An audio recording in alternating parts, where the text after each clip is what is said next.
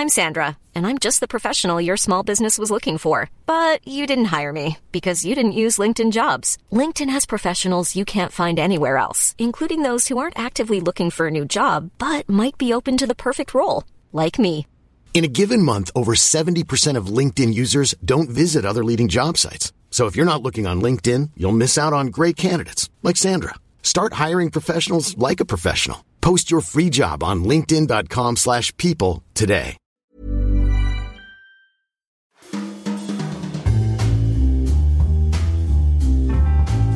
Welcome to Banking Weekly from the Financial Times with me, Patrick Jenkins. Joining me in the studio this week are Martin Arnold, our banking editor, Emma Dunkley, our retail banking correspondent. We have a guest from Citigroup, Andrew Coombs, banks analyst there, and also down the line from Hong Kong, our Asia financial correspondent, Don Weinland. This week, we'll be looking at the latest developments at Royal Bank of Scotland as it gets a rare piece of good news. Secondly, we'll be turning our attention on Deutsche Bank, where a new investor has arrived. And finally, a look at the rather disappointing full year results from HSBC. First, though, to RBS, and Andrew Coombs from Citigroup is on the line. Andrew, thanks very much for joining us.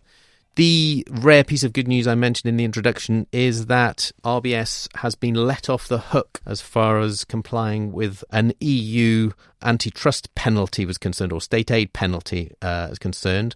Several years ago, after they were bailed out by the government, they were told they had to spin off a chunk of their business.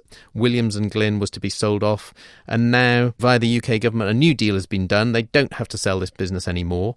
This is very welcome to current management. Is it pure good news, or do you see any downsides? I think when you look at Williams and Glyn, it does account for about 10% of RBS's group earnings. So if they no longer need to divest that business, as the new proposals suggest, it is a clear positive. The other key item is that there was essentially a dividend blocker attached to that Williams and Glyn divestment. RBS was unable to pay dividends until they had successfully executed on an exit from Williams and Glyn. So if there is a removal of that dividend blocker, that is also helpful.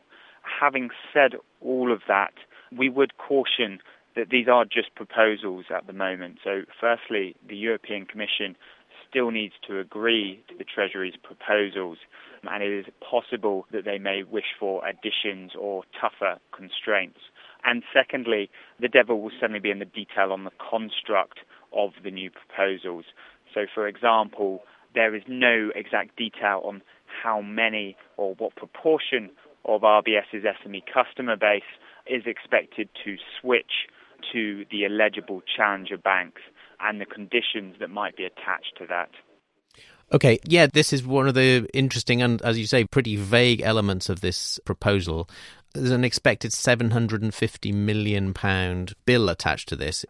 RBS is expected to have to help challenger banks with some kind of funding to essentially help them win business from RBS.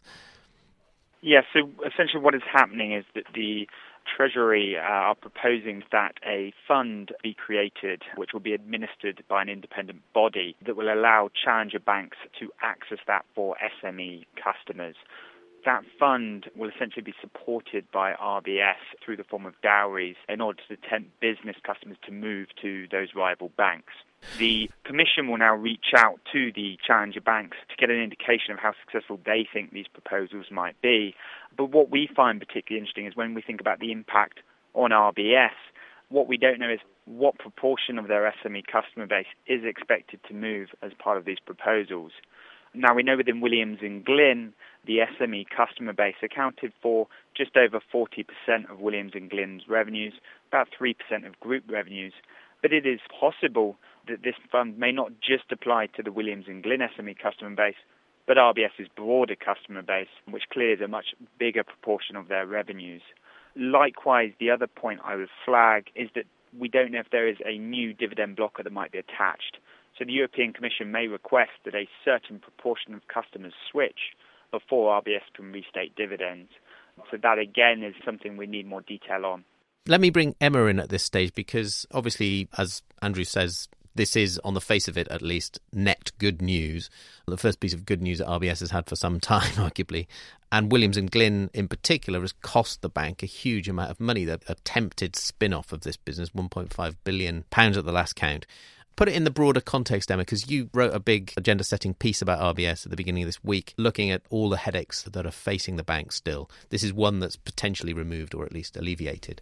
Yes, the troubles of attempting to sell off Williams and Glyn really reflect how the legacy of Fred Goodwin, former chief executive of the bank, still haunts RBS today.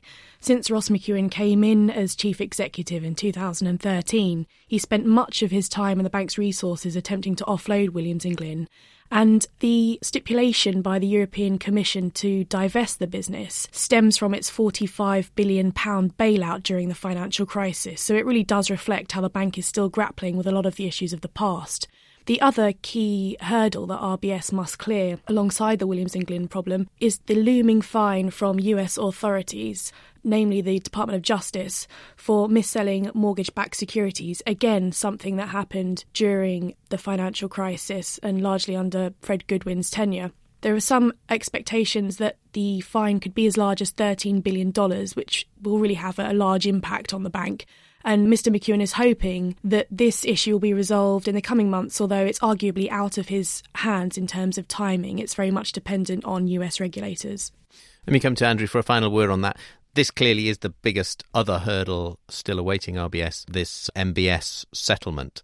Are you confident that, that can be dealt with in the coming months? Because we've had a succession of other banks that have settled, most recently Deutsche Bank just before Christmas. What happens from here? Once that's out of the way, can RBS end its nine year run of losses? Can RBS be a successful bank again?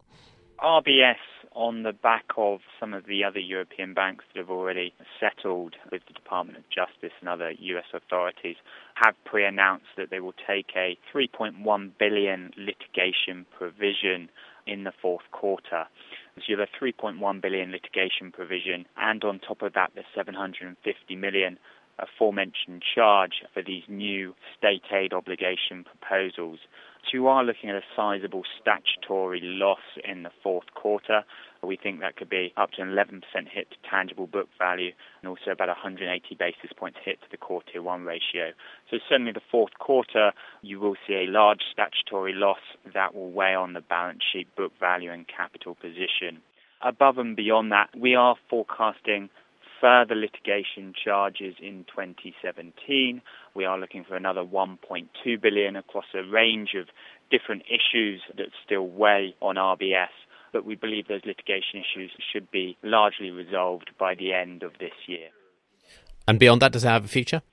Uh, beyond that, they are adopting a strategy of returning to being a UK focused bank on retail and commercial banking.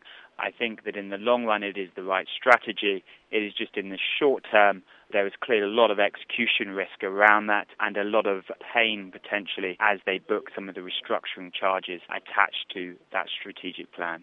Well, they're certainly used to pain. Let's hope it doesn't last too much longer. Andrew Coombs from Citigroup, thank you very much. Let's move on to our second topic of the day, which is a look at Deutsche Bank. Deutsche has welcomed a new investor to their shareholder register. A Chinese company called HNA has bought a stake of a little over 3%. Martin, this I think came out of the blue. We'll go in a second to Don Weinland in Hong Kong to tell us a bit more about HNA. But I guess from Deutsche's point of view, it's always good to have an anchor investor. It certainly is. It's an interesting move. We hadn't foreseen this, but it's not entirely unexpected because the market is abuzz still with speculation that Deutsche will need to raise capital at some point. So often companies, when they're looking to raise capital, they will bring in a new investor who's been more supportive to that to perhaps replace some investors who are looking to get out. And their shares have rallied extremely strongly from the low points towards the latter half of last year when there was serious concerns about this fine that they were facing from the Department of Justice in the US. For mis-selling mortgage securities. They've now resolved that. They paid a pretty high price for it, but that's out the way. The market is relieved, and this deal makes HNA the fourth biggest single investor in Deutsche, behind BlackRock, which owns just over 6%, and two investment vehicles that are part of the Qatari royal family and together own about 6.1% of the bank between them. So this puts HNA right up there in terms of the shareholder register. Now, HNA is not an asset management company. They're something of a conglomerate. They'll be little known to many in Europe, and I suspect to many listeners. Don, you know a bit about them, as much as many would locally in Asia, because they're a company that's grown very fast from pretty unusual roots. Tell us the basics. Yeah, they've grown quite quickly, Patrick they're probably the most aggressive Chinese buyer that most people in Europe or the United States have never come across. But you know, they now own some of the largest software distribution companies in the world. They bought Ingram Micro last year for 6.5 billion dollars. That automatically put them on the Forbes 500 list. They've done about 33 billion dollars in M&A over the past two years, about half of that has been overseas. Another large deal that they did in the latter half of last year was they took over CIT or CIT Aviation based in Singapore. That was a $10 billion deal. Their roots are in aviation. They own Hainan Airlines. Um, that's kind of their flagship business. They have shares in over 10 airlines in China. They own airports globally so they really have taken the global stage over the past two years, and it's not terribly surprising to see them buy into a bank in Europe. Just to be clear, a lot of the assets that they will have bought are maybe big, but they're relatively little known in certain parts of the world anyway. But I think I'm right in saying that they bought a 25% stake in Hilton Hotels, didn't they? That was maybe one of their landmark deals. Yes, they bought that from Blackstone late last year. And then I suppose the other thing that people tend to talk about with them is how obscure they are in terms of their own ownership, their own equity base, the extent to which leverage is used in the group for all of this expansion. How stable are they as shareholders in Deutsche Bank? Hmm, that's an interesting question. I mean, as a global acquirer of assets, I think they now have so many assets abroad that they don't have to rely on onshore financing for a lot of their deals. Right now, there's a clampdown on outbound transactions from China. That's put a lot of groups in a bind when it comes to getting financing onshore. But HNA and a handful of other Chinese groups have so many assets offshore that they're able to use offshore financing quite easily to buy into assets overseas. As a shareholder in one of the world's largest banks, I think it's really hard to say how stable they'll be as a shareholder. Okay, Don, you've shed a lot of light on what is otherwise a fairly murky situation here, but we'll watch it with interest, particularly as Martin says, with the prospect of a rights issue coming in the next few months. Let's finally move on to HSBC, which on Tuesday morning put out some pretty underwhelming results. Martin, you were up at the crack of dawn covering these. Shareholders were not impressed.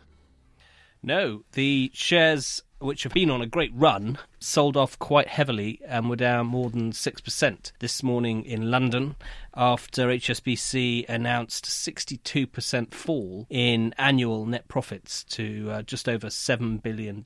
Now, that's not bad for most banks, $7 billion, but HSBC the past few years has been more accustomed to making close to $20 billion in net profits. So, what happened, you might ask? Well, analysts are actually more worried about the decline in revenues and the pressure on revenues than they are about the big drop in profits because most of that was attributable to one off items like changes in the value of their debt. They took a big write down on goodwill for their private banking business. They sold their Brazilian business last year and they took a big write down on that as well. So there were lots of one off explanations as to why profits are down so much, but it's really analysts worrying that the bank is struggling to increase revenues faster than their costs are rising. And the bank has come out and said that because of this weakness in revenues, it is going to accelerate its cost cutting plans and try and take out another one and a half to two billion dollars worth of costs There's also another worrying disclosure in the annual report that came out today from HSBC, which said that the monitor that's been installed in the bank for the past four years by US and UK regulators has got some pretty serious concerns about its ability to meet the requirements of its deferred prosecution agreement, which, if you remember, stems back to when HSBC agreed a settlement with regulators for breaching money laundering and sanctions rules. And the monitor has been tracking its attempts to clean itself up and says that it's not on track and it's got some pretty serious concerns. It has made progress, but it's not moving fast enough for the monitor's liking. And indeed, the Financial Conduct Authority in the UK, it disclosed today, is investigating the bank for money laundering breaches in the UK. And the ultimate sanctions here, I mean, both from the monitor and from the FCA? Who knows? Probably the worst thing for HSBC would be if the regulators decided to fine it and extended the deferred prosecution agreement. I mean, ultimately, the worst case scenario is that there is some kind of criminal conviction because the deferred prosecution agreement, as the name suggests, is part of the settlement they signed and they agreed if they cleaned themselves up, they wouldn't be convicted and have a guilty plea for the original wrongdoing and so theoretically the US government could impose a criminal conviction on HSBC, and that could, in theory, put their license in question in the US. However, we've seen other banks like Credit Suisse agree guilty pleas and not lose their license in the US, so that's not such an existential fear. Although theoretically, if it's really bad and regulators decide that the bank is just incapable of cleaning itself up and doing the right thing, then I guess that's their ultimate sanction. Now, this isn't great for Stuart Gulliver, who's the chief executive and who we expect to be kind of winding down as CEO over the next year or two, don't we? It's going to be hard for him to go out on a high, isn't it? Maybe. I think it's going to be hard for the chairman to go out on a high because they talked about succession today, and the plan is for them at some point this year to find a new chairman to replace Douglas Flint. That's the first step. And so Douglas Flint is expected to stay potentially up until the end of the year. Then the new chairman takes over, and that person, whoever that is, will then have the responsibility of finding successor to Stuart Gulliver, which most people assume means that Stuart Gulliver will go at some point in 2018, but that hasn't been specifically said by him or by the bank. So he could be around until 2019. Their performance was weak, but the key thing for this bank, like a lot of other banks, but particularly for HSBC because of its excess of deposits in Hong Kong, is interest rates and what happens on monetary policy, particularly US monetary policy. And if interest rates go up rapidly in the US, then HSBC is expected to be one of the biggest beneficiaries of that, and that could solve a lot of their problems. So Donald Trump dictates everything, or at least the Fed. Well, that's it for this week. All that's left for me to do is to thank Martin and Emma here in the studio, Andrew Coombs, our guest from Citigroup, and Don Weinland, our colleague from Hong Kong. Thank you also for listening. Remember, you can keep up to date with all of the latest banking stories at ft.com slash banking. Banking Weekly was produced by Fiona Simon. Until next week, goodbye.